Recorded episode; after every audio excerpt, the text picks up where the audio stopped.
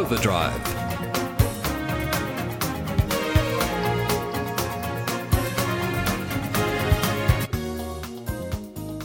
Hello and welcome to Overdrive, a program that pontificates on the issues of motoring and transport. I'm David Brown and I have a terrible cold. And so, fortunately, I am helped in this program by Alan Zurvas and Rob Fraser. And in this program, we have some news stories, including Nissan shows the first look at its Ariya 100% electric crossover vehicle. Won't come out for a while yet. We have an interview where Alan Zurvas runs through his feelings about four cars on the market, and some quirky news with Brian Smith. He's away at the moment, but fortunately, I pre recorded an interview with him before I got this dreaded lurgy. It's about musicians that have made special cars. Now, here's some contact information I recorded for last week's program. Now, you can find more information at drivenmedia.com.au, or previous programs are available as podcasts on Spotify or iTunes, or you can go to our Facebook page, Overdrive City. But let's get the program going. First, the news.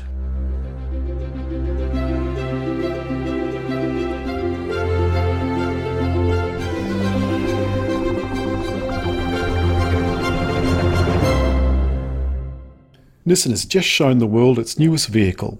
It is the Ariya all-electric vehicle, but it won't be available on the market for a while. It has the outer dimensions of a medium SUV such as Toyota RAV4, there are two different battery options a 65 kilowatt hour or a 90 kilowatt hour battery, and each variation comes in either two or four wheel drive. There are significant usable power outputs across the models, right up to a very high 290 kilowatt and 600 newton meters for the big battery four wheel drive version. The range from a battery charge varies from 430 to 610 kilometers. The all new Nissan Ariya is scheduled to go on sale in Japan in 2021. It'll be priced at around 5 million yen.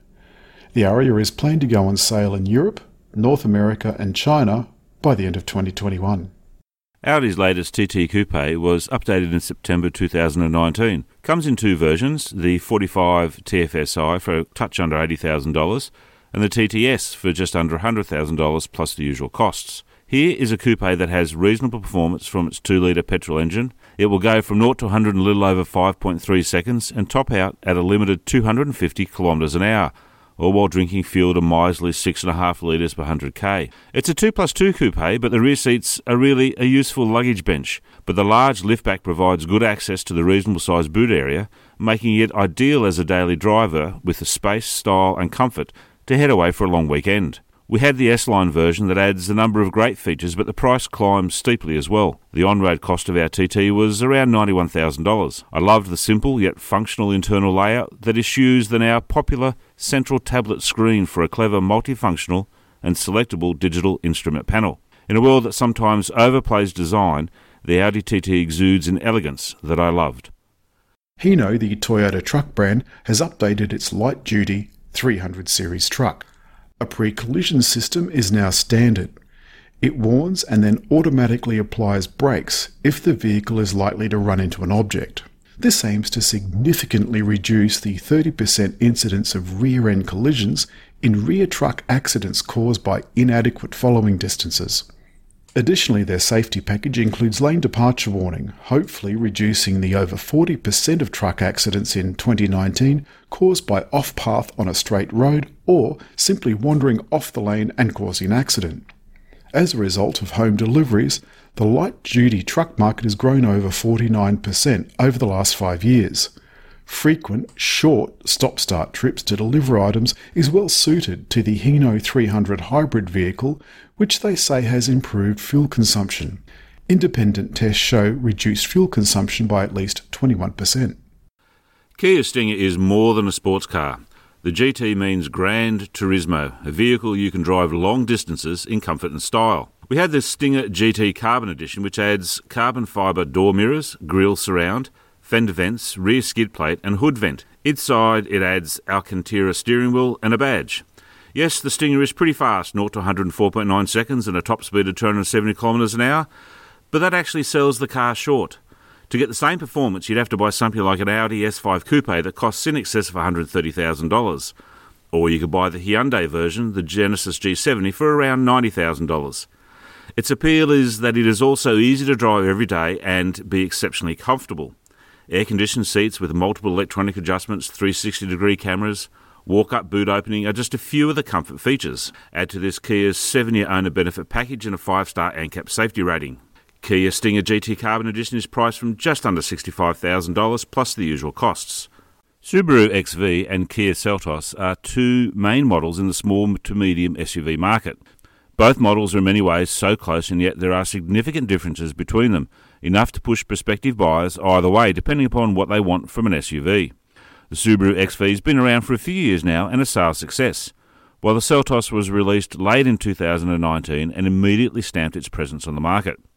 Subaru is powered by a 2 litre boxer engine with a CVT, while the Seltos is slightly sportier with a 1.6 litre turbo engine and a DSG transmission. Both are packed with a full suite of safety features. The Seltos has a bit more bling and comfort. The Subaru has its famous eyesight. The Seltos on demand all wheel drive system is good. The Subaru constant symmetrical all wheel drive system is better. It also has significantly more ground clearance than the Seltos. So if your driving style favours the more adventurous, then the Subaru is definitely for you. The Seltos is better suited to urban driving. I'm Rob Fraser.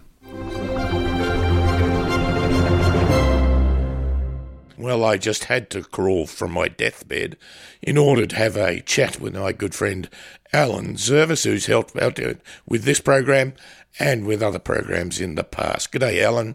Can I ask, how are you?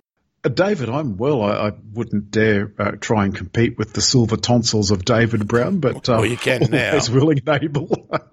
I'm very well. You gave us uh, read a new story for us, which was great about uh, the new Nissan. Mm. It's an all electric car.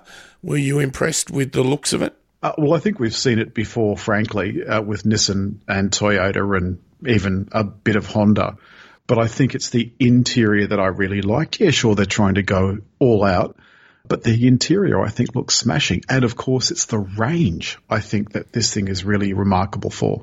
Can go as high as 610 kilometres. Well, as you and I know from the Nissan Leaf launch, we drove out of the airport and immediately we dropped, uh, what is that, about 160 kilometres or something. We immediately dropped 20 kilometres. So I'll believe it when I see it. That's the interesting thing, isn't it? It comes with two batteries and it comes in either two or four wheel drive. Again, though, it, the performance I think is going to give Tesla, which uh, is four, five times as much, a run for its money.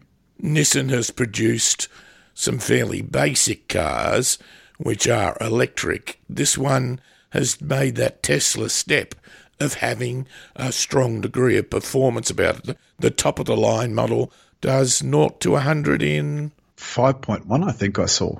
Which is really getting going. It's 90 kilowatt hour battery. That's about the size of one in the Jaguar I-Pace. Well, of course, that battery is uh, 65 grand's worth just in the battery alone, which is probably what this car is going to cost all up. A little while ago, I did a review of the Granvia. Tell us about what it is and uh, what your feelings were. David, it's a, a, car I was really surprised with. The looks, I think, mm, how can we describe it? I think it's aesthetically challenged, is the best way to describe it.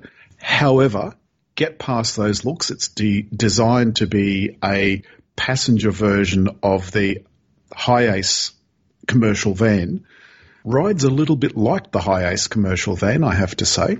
However, it's very quiet on the road. It's made for luxury.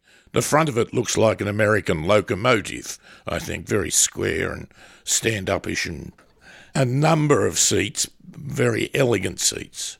There's the normal bucket seats in front, which are relatively comfortable, though the driver's chair is lacking an armrest uh, in the centre, which I found to be a bit of a problem. I did a couple of hundred kilometres in it today, and that's the first thing I noticed. Also, I noticed my leg rested up against the centre console very uncomfortably, so I had to kind of move that. And the second row is in my model, two captain's chairs. And each of those captain's chairs has an electric footrest. So you press a button and up comes the footrest. Not aim for your typical low price, off to church with a large family. Well, it's a large vehicle that's got six seats comfortably. So if I was going to do that, I'd probably get something else, I think. And what would that be? Probably a Kia Carnival. I agree with you. The Kia Carnival uh, drives more like a car, whereas this definitely drives like a bus. Kia Carnival is dominating the people mover market, and we've just put out a video, not so much on the carnival, but on people movers, of which you helped with.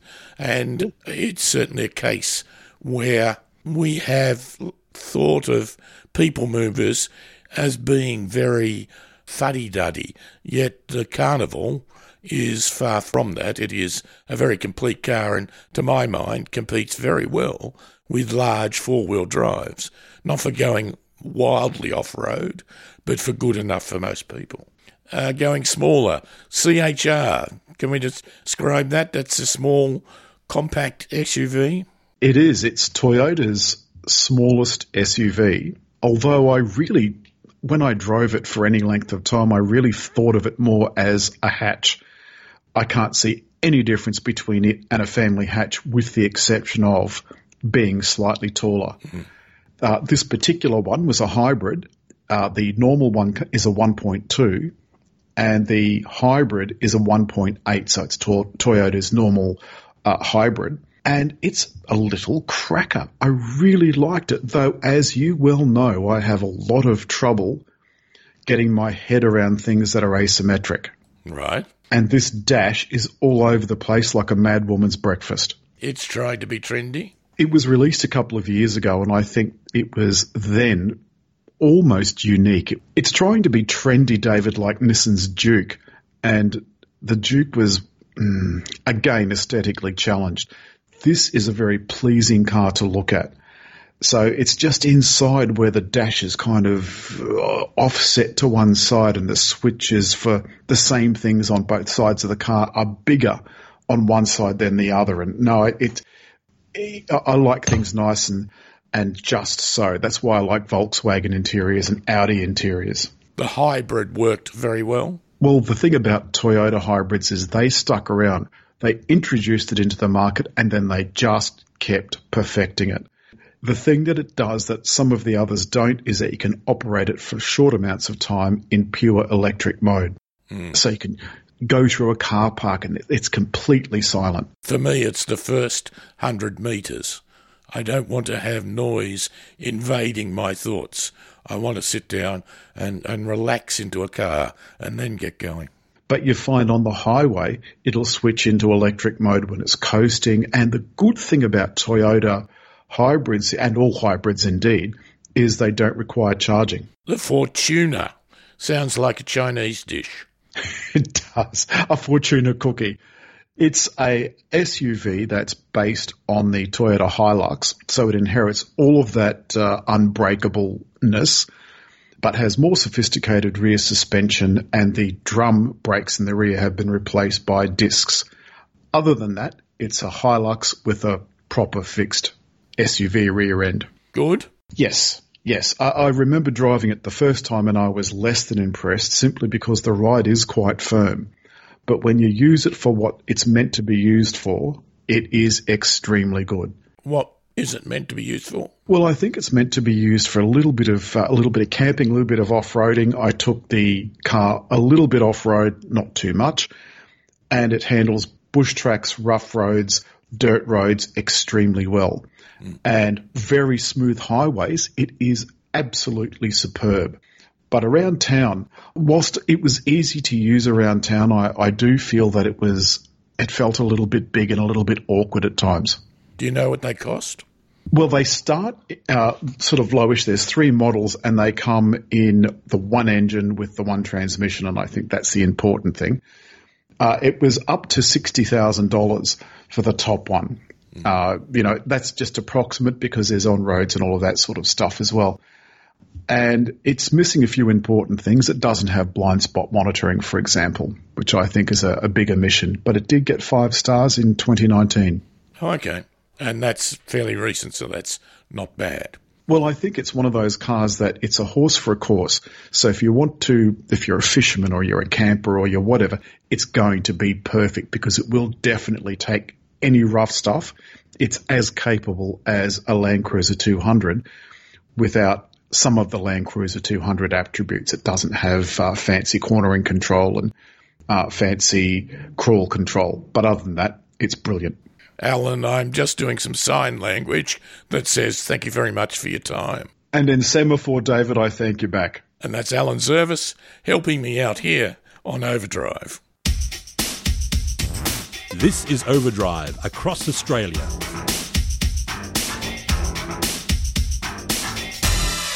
Brian, it's been suggested that there are some cars that have been designed by musicians.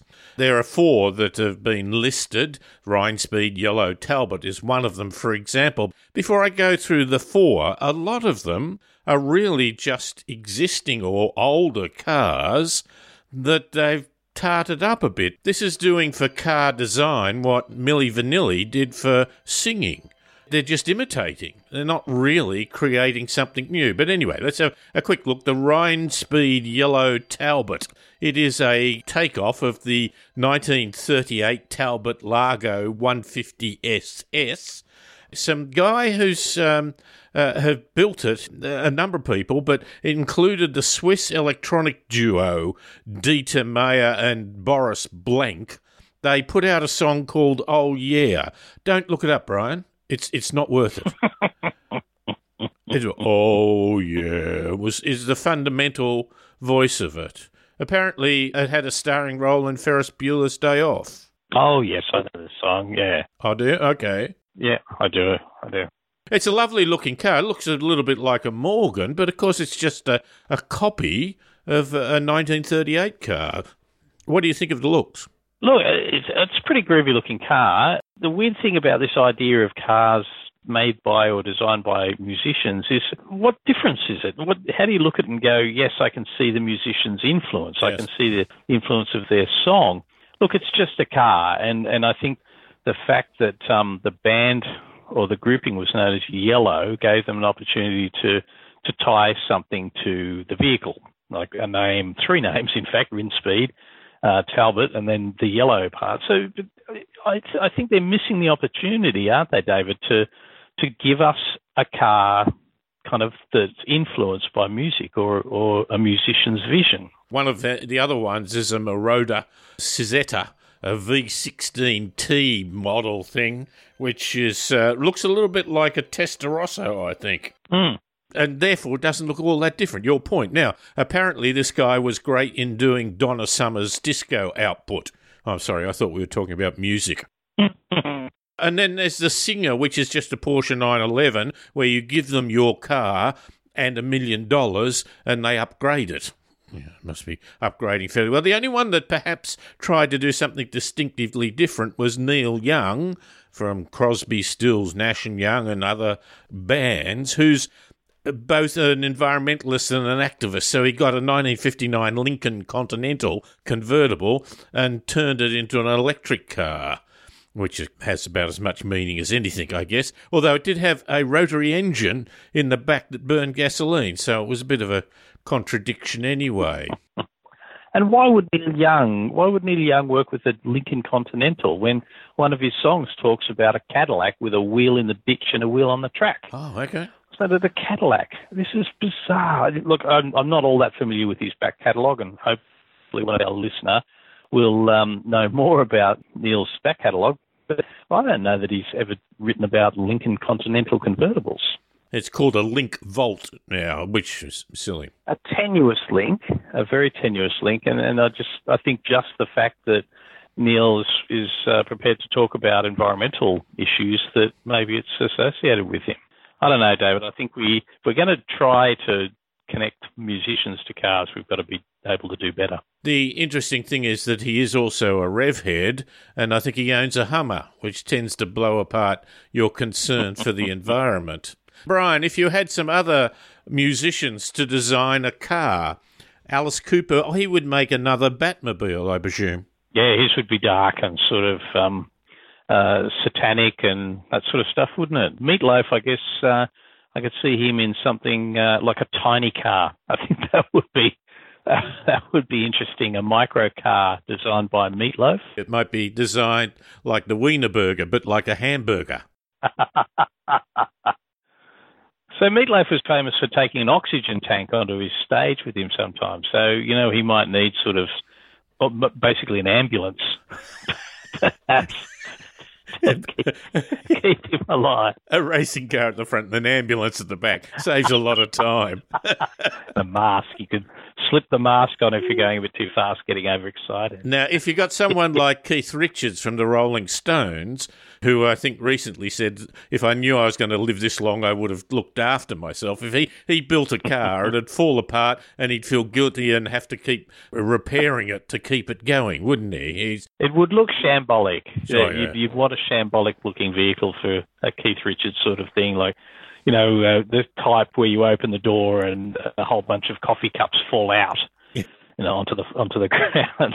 And the patina would be all just rusted and faded paint. You wouldn't have a bright patina on it, would you? That's true. It'd be worn out and rusty and rough as gut. And it'd smoke. I often think Luciano Pavarotti might be operating a car in my local area you know, it's, it's got an incredibly loud engine, and, and the driver likes to rev it like crazy. So it always makes me think of his um, rendition of Nessun Dorma, None right. Shall Sleep, um, which uh, I think is quite quite apt. I watched the 24-hour race at Bathurst years ago, and they had a range of cars on there, and the Ferrari sounded like Pavarotti screaming, you know, a high pitch, you know, a high C, a tenor a tenor. And the Morgan, an old V8 Morgan sound basso profundo. Oh, very nice. Yeah. Had a real deep rumbling sort of sound to it. Perhaps then a musician might spend most of their time not on the design of the look of the car, but on the exhaust note. But the sound.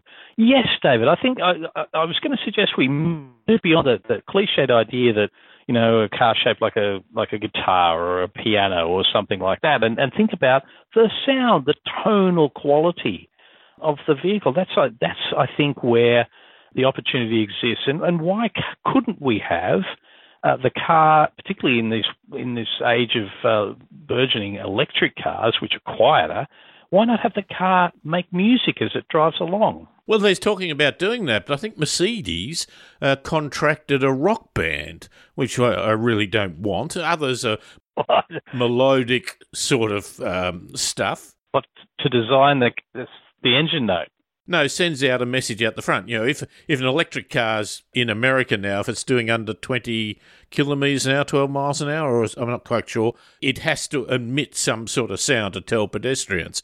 If it's going faster, you assume the road noise will let them know. I'm driving a, a Leaf at the moment and uh, pulled out when I picked it up and nearly, well, I didn't nearly ran over, but a few people were standing there, but they didn't hear me coming by any means. You didn't use your sort of tramway bell, ding ding sort of stuff. Because can you imagine in the future, though, the cacophony if different vehicles are using different sounds? It could be a problem. It certainly could be a problem. Being building like a, a, guitar or a piano, I mean, Liberace's car would be like a piano, wouldn't it?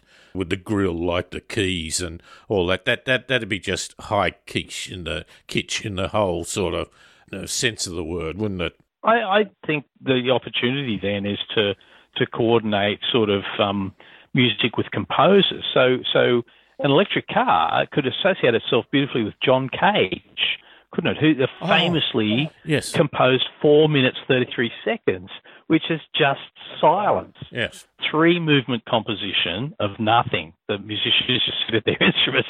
So I, I think that idea that um, you know you you have your electric car sponsored by John Cage is fantastic, or you know the the sounds of silence, or yes. or something like that. What a lovely idea! I think certainly uh, the idea of relaxing music would be nice because you could then, I guess, allow manufacturers to Hummer. You could imagine some kind of death metal screeching carrying on as as their electric version drives around. I think we need to regulate this, David, and I think we need to regulate it uh, through possibly APRA. I charge people huge amounts of money to use musical sound. You talked about four minutes, four minutes thirty-three seconds of silence. You know, some guy put in his record one minute of silence, bracket with reference to the original guy, and he sued him for copyright. and he won. Now, speaking of suing, I think we we would want to get some kind of fund going, David. I think to prevent some musicians' work being associated with motor vehicles. I'm thinking here Yoko Ono for a start. I, I'm pretty sure we could think of a few others. We would not want Jimmy Barnes associated with any any sort of car brand. Your comment is uh, you wouldn't want John Farnham either because yes, you'd have to drive down the middle of the road. Yeah. Very good. I think I think that's your line. Again and again, your, your trip would always be ending and then starting again. I'm finished now. I've reached my destination. No, Oh, I'm back I go again. His sound could be the uh, the continual toot toot as people pull away from the house, isn't it? that, that goodbye toot. You just hear that continually. Well, if you got hit by Johnny Farnham, could you sue him for saying that I thought you weren't going to come back? Yeah, yeah. you promised you wouldn't. I was here the last time when you said it would be the last time, so I made an effort, and now you're coming back again. All right, Brian. Uh, Wonderful to talk to you about this. Uh, I'm- I'm sure that uh, perhaps others may make suggestions about uh, cars designed by musicians and what they should, and perhaps more particularly what they shouldn't have as well. Thanks for your time. Thank you. That's Brian Smith. Here we are on Overdrive.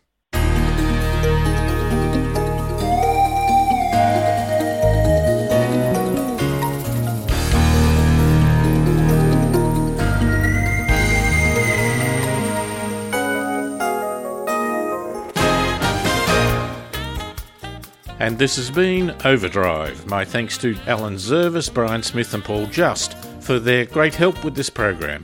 Overdrive is syndicated across Australia on the Community Radio Network. For more information, go to drivenmedia.com.au or previous programs are available as podcasts on iTunes or Spotify or our Facebook site, Overdrive City. I'm David Brown. Thanks for listening.